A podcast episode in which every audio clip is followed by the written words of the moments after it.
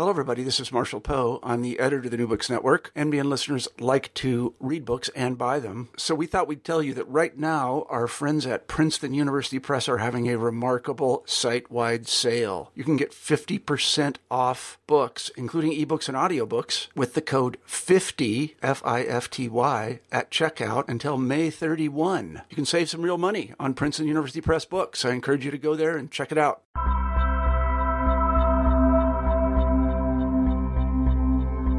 Hello and welcome to New Books and Religion. I'm your co-host, Hilary Kale.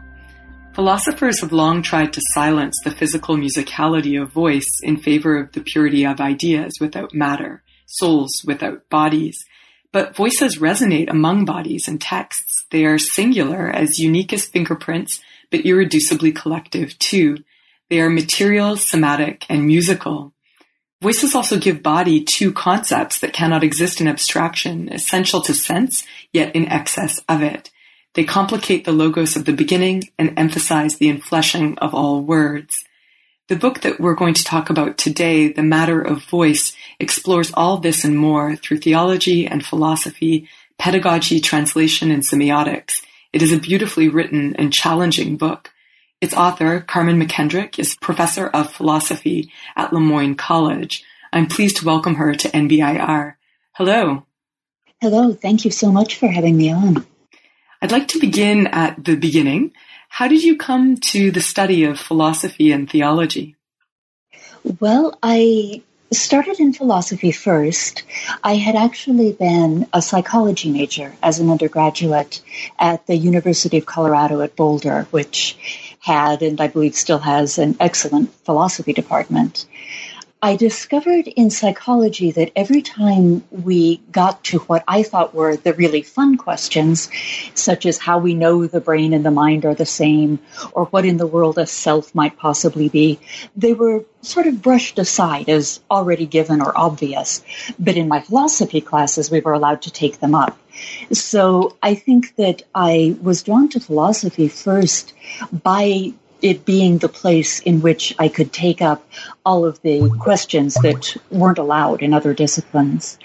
And I've always, I think, liked questions a little more than answers. That's probably evident in the book as well. My path to theology was probably even less direct. I think that it came primarily just through my use of texts. As I was working in philosophy, working on issues that really interested me, especially language and the body and the nature of pleasure and desire, I kept finding that texts that were from the history of religion or of theology were really useful to me, that there was a longer history often of those concepts in the theological texts than there was in philosophy. And so I was using those, still completely considering myself a philosopher. And then one semester I taught as a sabbatical replacement in the theological school at Drew. And people informed me that I was a theologian. So I, I guess I sort of came to that through other people's voices. I love that. That is certainly one way to begin to understand the self. when voices, so. other voices tell you what you are. Exactly. And they seemed like smart voices. As you mentioned, uh, questions about language and the body have long interested you. What brought you to this particular study? When did the study of voice start speaking to you? That's a hard question. I guess there there's both an immediate sort of answer pertaining to the book and then a much longer answer or an answer that covers a much longer historical period. The book itself came about in what is, at least for me, a really unusual manner. Usually I know I'm writing a book. You would think that's not the sort of thing you can do accidentally. But I have a good friend, Patricia Cox Miller, with whom I often do a, a reading group, a reading duet. And we will sometimes read each other's work in advance. And she had read several pieces of mine and one day mentioned to me that I had enough work on voice over the past couple of years to make a book. And I suddenly realized that, in fact, that was what I had been writing about. Um, without quite realizing how strong the thematic coherence of that was. So again, like theology, it's something that came to me in part from the outside, from someone else speaking, that hasn't been true of any other book length works that I've done. Um, the longer version is I think that I have been interested in voices just about as long as I can remember. Um, from the time that I was a preteen, I've been told that I sound exactly like my mother. So I think that aroused some interest in me. Um, but my mother has a beautiful singing voice that I don't seem to have inherited. And I think that it was an interest in the question of what it means for one person to sound or speak like another, for her voice to resonate in mine, that probably got me started. Uh, that and the fact that I had a very spoiled childhood with people reading to me all the time. It really brought home a very physical sense of what a voice is, what writing is, what books are, that I might not have had without those events um, very early in my life. On that note, I was wondering uh, how you developed your your own voice. I'm sort of doing scare quotes there, quote unquote, your own voice. Um, can you tell us a bit about this process? I was actually thinking of one of the sections or mentions in the book of V.S. Naipaul, who brought together his father's voice with that of 16th, a 16th century Spanish novel of all things. And yes. that he said that this for him was formative. What about for you? Yes, I loved finding that piece from him. I think it's the most amazing combination. For me, the process was um, both different and yet in some ways similar. I think I really started consciously considering my own writing voice at the point of my dissertation, and the consideration started in a kind of negative way because I realized as I was trying even to come up with a project that I didn't want to have to read bad writing for the next several years. So I actually based my dissertation work on people I was pretty sure I could stand to read for a very long time. So there's a lot of Freud in there. He's an absolutely stunning writer. He actually won a literature prize for his writing. A lot of Nietzsche because he's so lively. Uh, and a fair amount of Augustine, who of course is a beautiful rhetorician, as well as a small amount of consideration of poetry. And as I was working on that to make sure that I didn't start to sound too um, heavy, too Germanic, maybe, in my own philosophical writing, I also made sure to keep reading poetry on the side. So I think that my means of developing it was actually not so much to think about my own voice as to make sure that I was being influenced by good voices. So that I allowed whatever my own voice is to emerge from that. My conscious effort was just to keep the influences as graceful as possible. I love how you pause in the book to remind us about what happens in the process of citation, because this is taught to us as students and then as scholars, and I think it becomes such a natural part of how we write that we really don't think about it that much, but you pause and you tell us, remember that what we're doing is reincarnating, in a sense, the phrases of others. We're melding our voices with theirs at this social process of citation. As you were working on this book in particular, who are some of the writers with whom you thought whose voices resonated for you and perhaps some writers and thinkers as well who you felt like you were writing against? The first part is much easier. Um, there's always Augustine, even when I try not to let there be, as a way of sneaking into everything. Um, so he's certainly there just the sheer beauty of his phrasing as his ideas, I think, is always an influence for me. And one thing that I love in him is that he often seems to be working against himself. That is, he's trying so hard to be rational and precise, and as he points out in the Confessions, even to do away with rhetoric and its seductive influence. But it's as if he can't help being beautiful. And I really enjoy that and the way that it sort of sneaks in.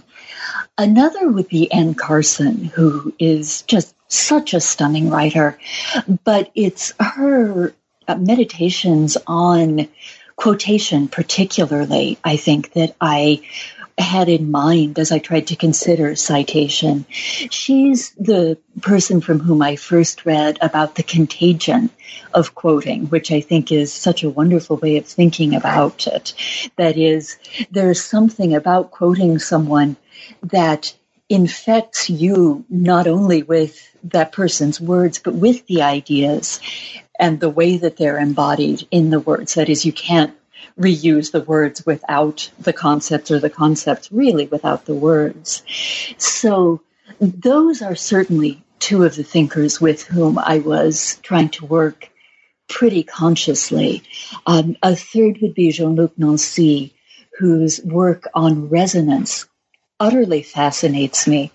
And I'm using it without being entirely sure that I understand it still. Um, occasionally, people will ask me to explain it, and I tend to go a little bit blank. But I know that I love it, and there are certainly phrases there that resonate with me or that are contagious to me at the beginning of the book, you you do begin, and this is not to say that Roland Barthes is the only person who said this, but you begin very powerfully by writing about Barthes declaring that the author is dead. This revolt against subjectivity. Could you speak a little bit about that moment, which inspires uh, the beginning of this book and thinking about voice and and enfleshment and vis-a-vis philosophy? I can certainly try.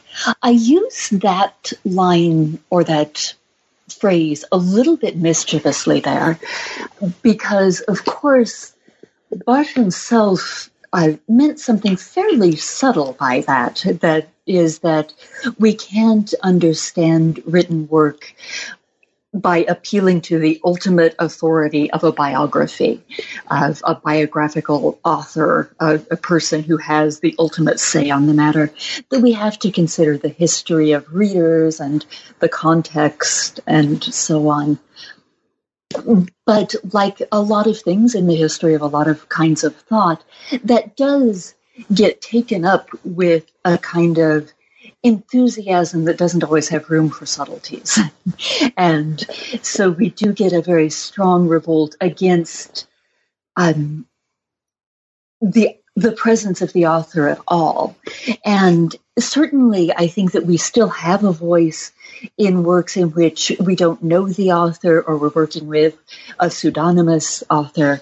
But there is something very material about voice. And one thing that for me was sort of mischievously fun about using Barthes' Death of the Author was that he's also one of the best thinkers of the sheer sensuous fleshiness of voice. But there are certainly areas of philosophy in which someone like Barthes is firmly pushed aside into literature so that we don't have to deal with him. And I think part of uh, what intrigues me in that respect is that when I started my graduate work in philosophy, I went to a superb department in the University of California at Irvine, but it's a very deeply analytic department. That is, a department that's focused on Anglo American philosophy with a very strong emphasis on logic and um, not a place with a lot of room for sensuality or the literary or the ambiguous. And I realized how much I wasn't enjoying that and transferred to a much more interdisciplinary program at the State University of New York at Stony Brook. But while I was at Irvine, Derrida was there occasionally. he taught in the comparative literature department, and we learned quickly not to speak of him in philosophy. So I think that that interesting tension um, of who can and cannot be counted as a philosopher, what it is about some people's philosophy that makes other philosophers want to keep them out of the fold is kind of fascinating to me, in part because of that experience. And that really gets back at one of the themes in the book, which is, as we mentioned briefly before, the sociality of voice, whose voices are allowed to speak and in what contexts. Speaking of which, one of the chapters that most interested me was your chapter about pedagogy, um, perhaps because I'm in the midst of furiously trying to plan courses right now. You explore pedagogy today and in monastic settings. Can you tell us a little bit about this chapter and also how you were thinking about voice and temporality in this context? That chapter came about from a call for a journal issue on pedagogy. And at the time that I got the call, I had been thinking about monasticism, but not about pedagogy particularly. So the chapter began in trying to think about that intersection. Is there any way that the kind of self transformative learning that monasticism valued so much, and still does, I believe, although of course it doesn't have nearly the cultural impact that it would have once, can that self transformation be brought forward into contemporary college and university classes, which seemed a little bit hopeless at first. But in looking at monastic learning, I realized how much of it had to do with two things that might be accessible to us now repetition and reading aloud. The monastic day and year are structured around recurrent cycles. There is a daily office in which at several different times of the day, the entire community will gather for prayers based around a cycle of psalms that recurs over the course of an entire year.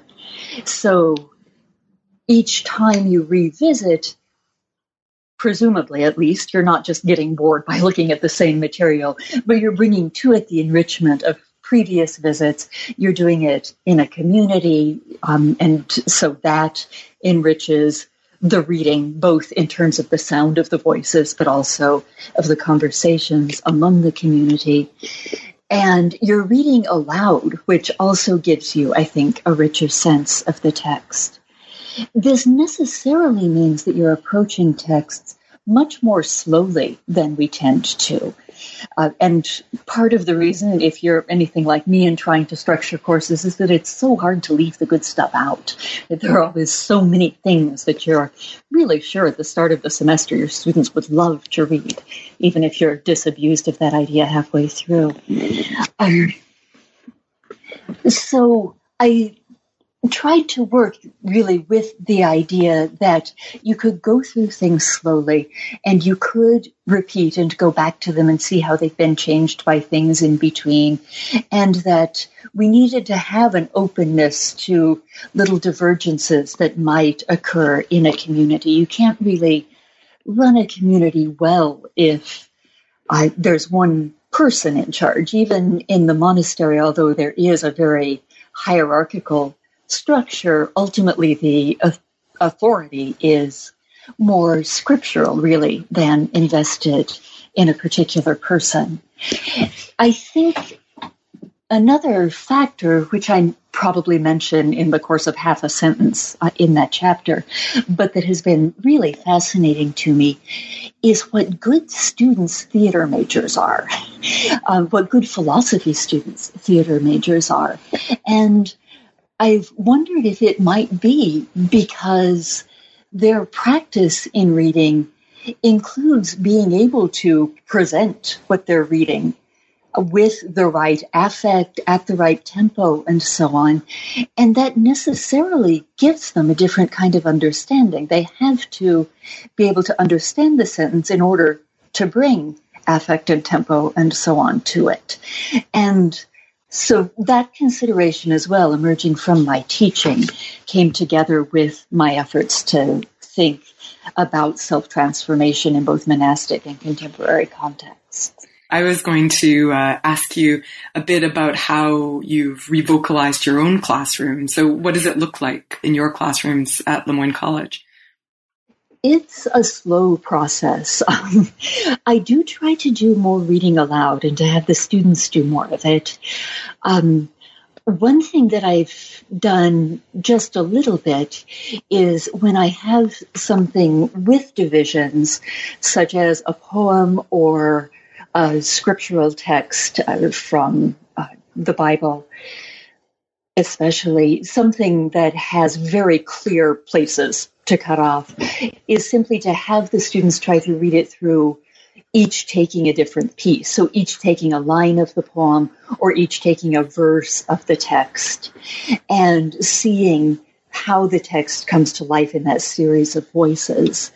I've loved doing that. The problem is, of course, there are always a few people who forgot the text that day, and that can, can be a little disruptive of the, the emerging harmony.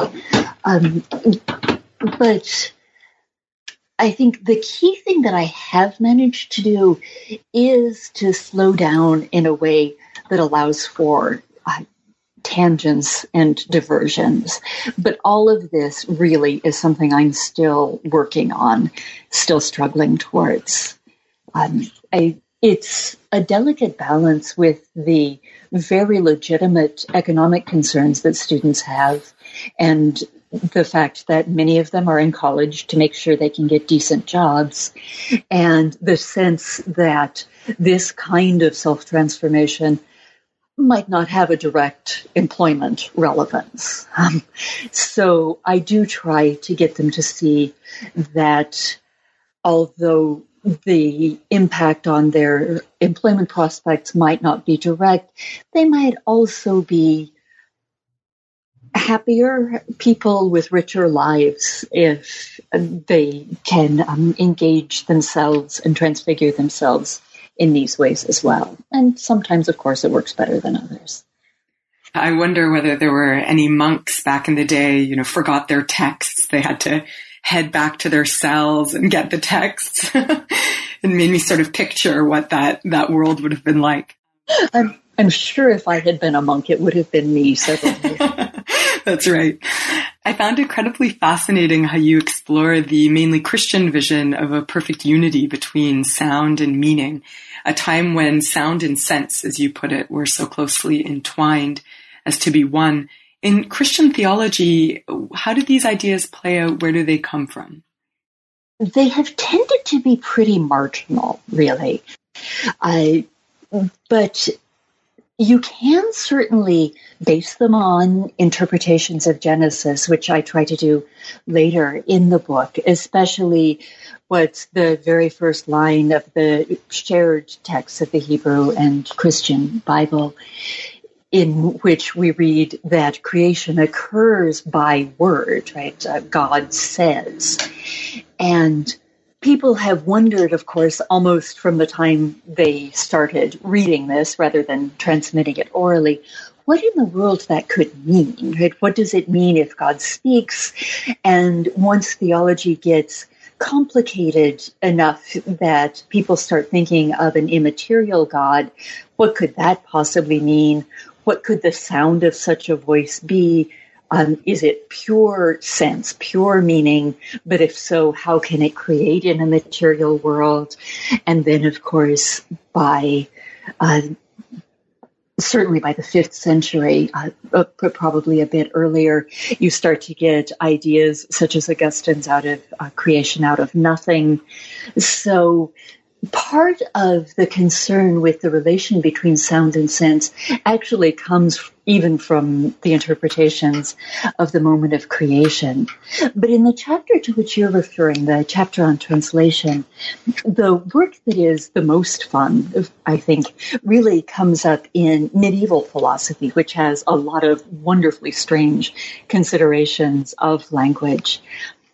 You get a lot of interest then in the possibility of a universal language and a lot of wonderfully complicated efforts to create a universal language.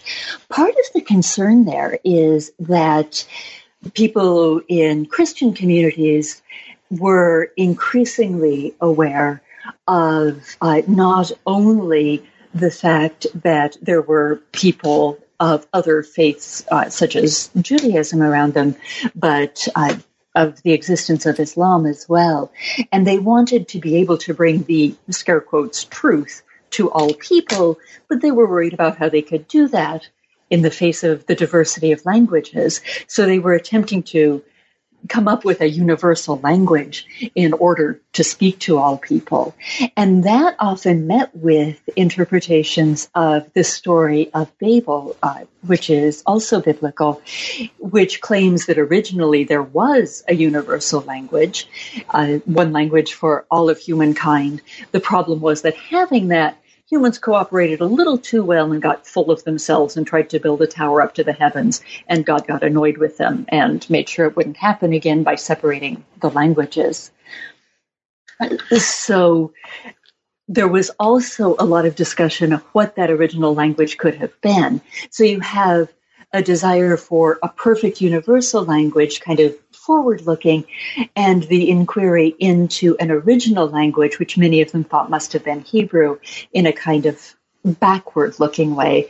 And all of this is taking place over a long span of the Middle Ages, uh, up through Dante, at least, who is convinced that language must have began when the first humans, or more precisely, the first man, he does not want women to have spoken first, when the first man cried out in joy to God. So that I think is really where you start to get the, the interesting possibilities for translation. As you alluded a moment ago, the quest for perfect meaning does bring us to this notion of translation. How have theologians and philosophers debated what it means to translate language uh, beyond the, the medieval period? So rather than thinking of it naively as a word for word expression of accurate meaning. This is a little beyond, no, this is a lot beyond me. Um, there is a lot of work on translation that I simply don't know. But there has been a lot of interest in translation coming out of Benjamin, particularly out of Walter Benjamin's considerations, which link it back to Jewish philosophy, including Kabbalistic philosophy. So he is one of the people actually who is interested in that question of an original language. So considerations of translation philosophically have been really throughout the 20th century into the present, entangled with considerations of semiotics um, and what it means to translate across languages, certainly, and whether you can do that at all, whether it's more important to capture a strict denotation or what interested Benjamin a sort of shape of meaning or a vessel for meaning, a, a very Kabbalistic reference on his part. Um, and then uh, you have someone like Umberto Eco, who is uh, sometimes brought into philosophy, sometimes not, again, depending on what sort of a philosopher you are and how interdisciplinary you're willing to be. But he's also very interested in questions of what he calls intersemiotic translation. And that, I think, is a living philosophical interest as well. How do you translate not only from one language to another, but say from physical gesture to word or uh, from word to visual image? What's going on in that kind of translation? What does it have in common with uh, translations in language and so on? But there is also work in philosophy of language that I'm confident is interesting, but I just don't know well enough to say anything intelligent about it. Well, you did note at one point, maybe in the introduction, but you sort of tossed out a topic that's ripe for a PhD student right now to write about, which is sign language and thinking about translations and voice in that context. So our students listening to this podcast should be alerted that there's a fascinating project there. yes, I would love to work with someone on that. Um, I have a little bit of background in dance so I think I have a lot of interest in physical movement and the ways that it can express. But for it to express in a way that is so directly linguistic is just fascinating to me. So yes, students, not only is this a great thing to work on, but contact me if you're looking. Perfect. I assume, because I'm not a philosopher, but I assume that most philosophers probably wouldn't have worked Hildegard of Bingen into their work. She's well known, though, of course, in religious studies and medieval studies. She's yes. a delightful surprise in your book, a surprise to me anyway, and your rendering of her thinking is quite wonderful. Could you tell us a bit about why you chose to emphasize her in particular and what aspects drew you? I think really I just fell in love with that hymn that I discuss in that chapter. It's a hymn that is an antiphon, a piece that would have been sung to set up one of the songs in the daily office for the monastic community that she ran. It's a hymn that is addressed to the Father and it's addressed very directly. Uh, her community says you there. It interested me in its own right, but it also interested me because, for the purposes of this book, because she is a fascinating combination of so many different fields, including a brilliant philosopher and a brilliant uh, musician. And this song would have had a musical setting. In fact, does have a musical setting. We still have it. I was able to listen to it. And so it was both first being struck with the beauty and the philosophical interest of the question of what it means to address a God, something that I've thought about before. I had written on prayer in some earlier work as well. And the fact that this was done musically that really excited me. I also had available to me an amazing resource um, in the person of Anne Yardley, a former dean at Drew Theological School, who is a medieval musicologist with a focus on Hildegard. So I was incredibly lucky to be able to sit with her one afternoon for a couple of hours with the score in front of us to this particular hymn and go over the ways in which the words and the music map onto each other in such an intricate and fascinating way. So I guess because of the philosophy music intersection, she seemed to me just perfect for this text. Another delightful surprise, although I suppose less surprising now that you've told me about your interest in Augustine and Nietzsche, but a delightful surprise for me was your twinning of these two figures um, to explicate their respective semiotic theories. And so I was going to ask you how you came up with that pairing, but as you said, they, they are presences for you and have been for a long time. Yes. But what do you aim to do in that discussion? And maybe you could speak a little bit more about the ways that they both reflect and build on each other. I think I first paired those two as far back as my dissertation. I had a Nietzsche scholar on my dissertation committee who whose mind sort of just turned aside when you hit anything religious, so he didn't really like the Augustine parts of it. um, but they they did seem to me to work together so well, and I think the reason that they seem to do that is perhaps that I studied Nietzsche first, and he is very interested in the physicality, the carnality of consciousness and language and concept, and very dismissive of the turn that philosophy has taken towards making those things pure abstractions. He was also a composer, although his music is very pretty in a surprising way. It certainly lacks the radicality and surprisingness of his philosophy.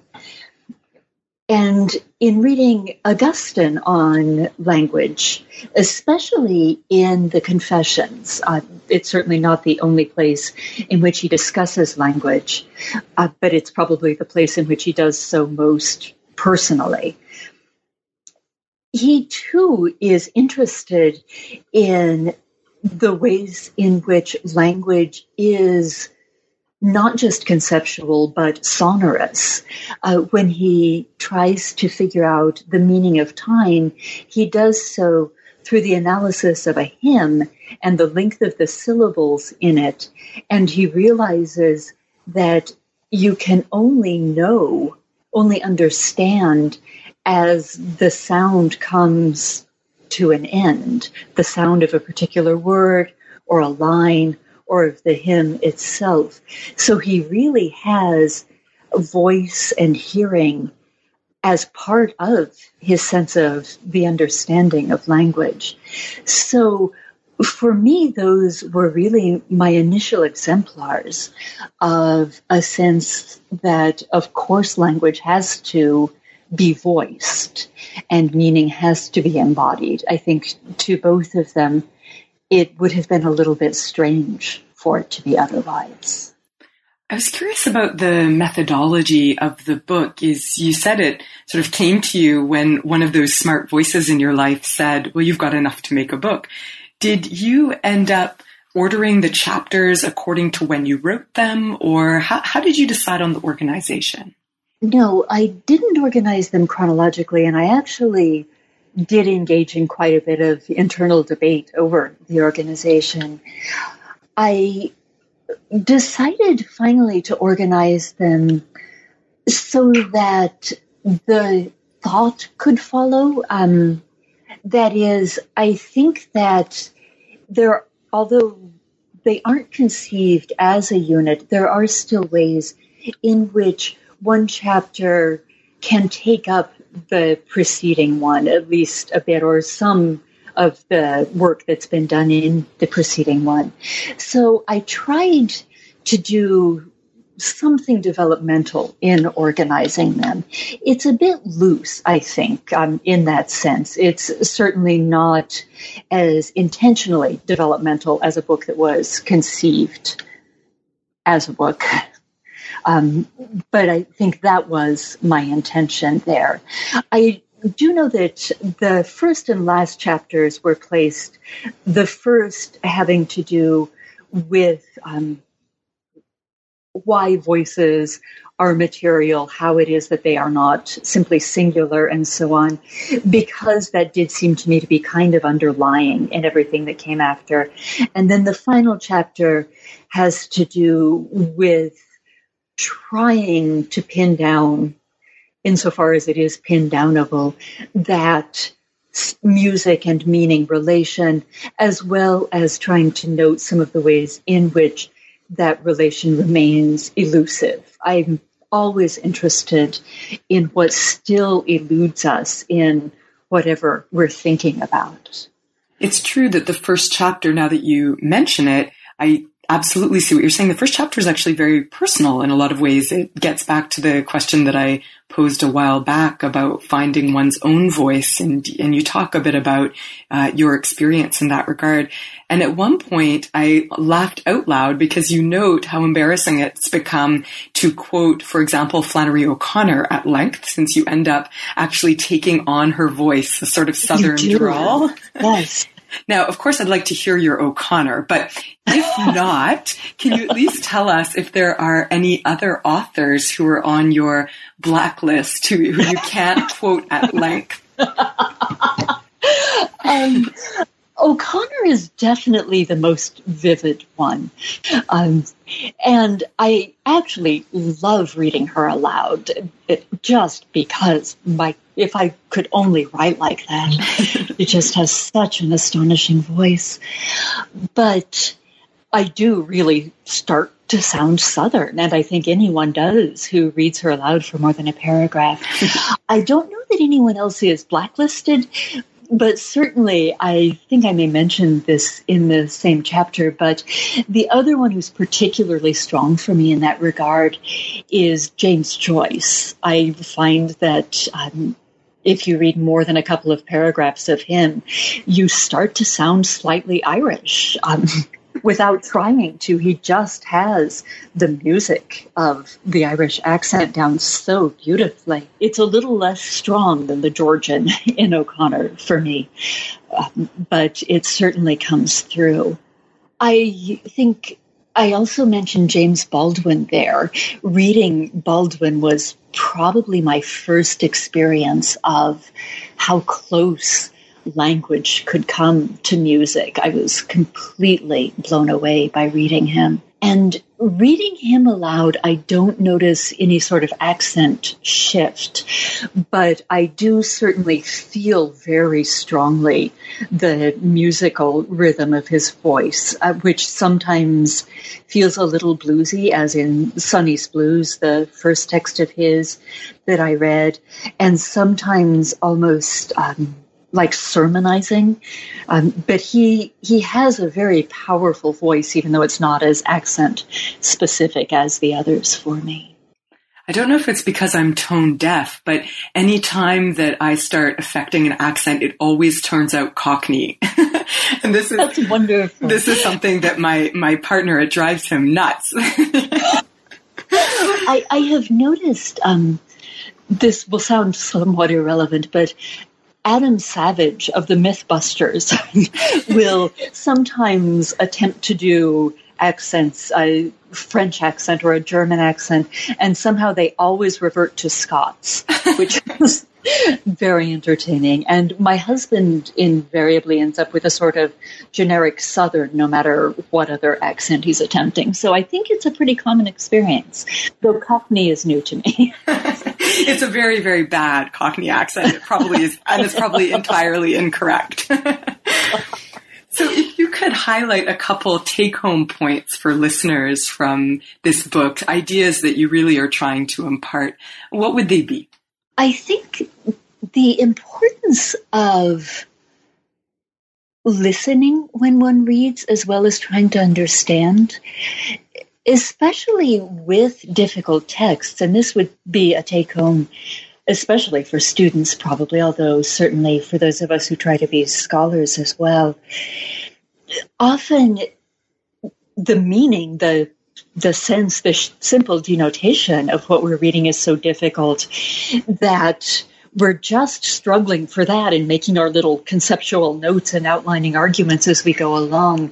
But if you can possibly take the time to listen to it as well and read it out loud, I think you get whole new layers and kinds of meaning that you can miss otherwise. And maybe if you're struggling with what you think of as conceptual, try even listening first. It may give you a way in. Um, related to that, slowing down, which is something that's so hard for me. I feel a little hypocritical in listing it as a takeaway, but it's one that I think is probably right, and I at least will continue to work on it. Um, what else would I like people to take away? That's probably the most important. But the other would be once you start doing that, it's also a little easier to start looking for the voices and kinds of voices that haven't been heard as much. So, of course, um, that gives us a bit of a political resonance. But people early on reading, say, feminist theory could be dismissive of it because some of it was written in a way that didn't seem properly intellectual or academic. Uh, this is true as well for some queer theory. So I think thinking about the fact that all voices are really bodily and sensory and sensuous in some way can make you a little more alert to what's going on in voices that have had a harder way making it into the academic mainstream. And that might be a good thing as well. Now, before we sign off, I wanted to ask you a little bit more about what's on the horizon other than aspirations to slowness. What projects are you working on now? Well, I have a couple of book projects that are sort of warring with each other right now. And although neither has to do directly with voice, I think that it's in both of them in a less direct way. The one that currently seems to be taking the lead is on the mysteriousness of materiality. And I've been drawn to it by my sort of amused interest in the ways in which many of the very contemporary approaches to materiality in the humanities, such as new materialism or object oriented ontology, are very careful and very clear to distance themselves from theology as if it were a contaminant of some sort, and yet end up saying things that, like philosophy for me, could do well to draw on the rich history of theological texts. So I want to look at that, and that I think shares in common with the Voice Project a sense that there are kinds of, in scare quotes, knowing or realizing or recognizing that aren't quite accessible to rational pinning down. The second project has to do in a very cheerful manner with exile and loss and abandonment. Um, and there I'm very interested in two things having to do with voice. One is the voice of lamentation, with which I didn't deal here. Um, it does seem to me that there are particular kinds of lamenting voice. In one of the Duino elegies, Rainer Maria Rilke even personifies lament as a person. She was a lament. Um, and I think that that's going to be very interesting to explore. And the other is something that, again, some of those smart people in my life just raised with me, which is the scriptural voice in the wilderness, which also seems to be a voice that doesn't belong to anyone. And I'm thinking that there might be ways to weave that together with Maurice Blanchot's understanding of what he calls the neuter, which is a voice that doesn't belong to anyone, that he says is nonetheless always murmuring. That's his wonderful word within all of our language. So, again, neither the mystery of matter nor exile and abandonment will be particularly about voice, but I think that voice is still going to be speaking within them. And thank you so much for taking the time to voice your thoughts and speak with us today. Thank you for giving me the chance. I really appreciate it.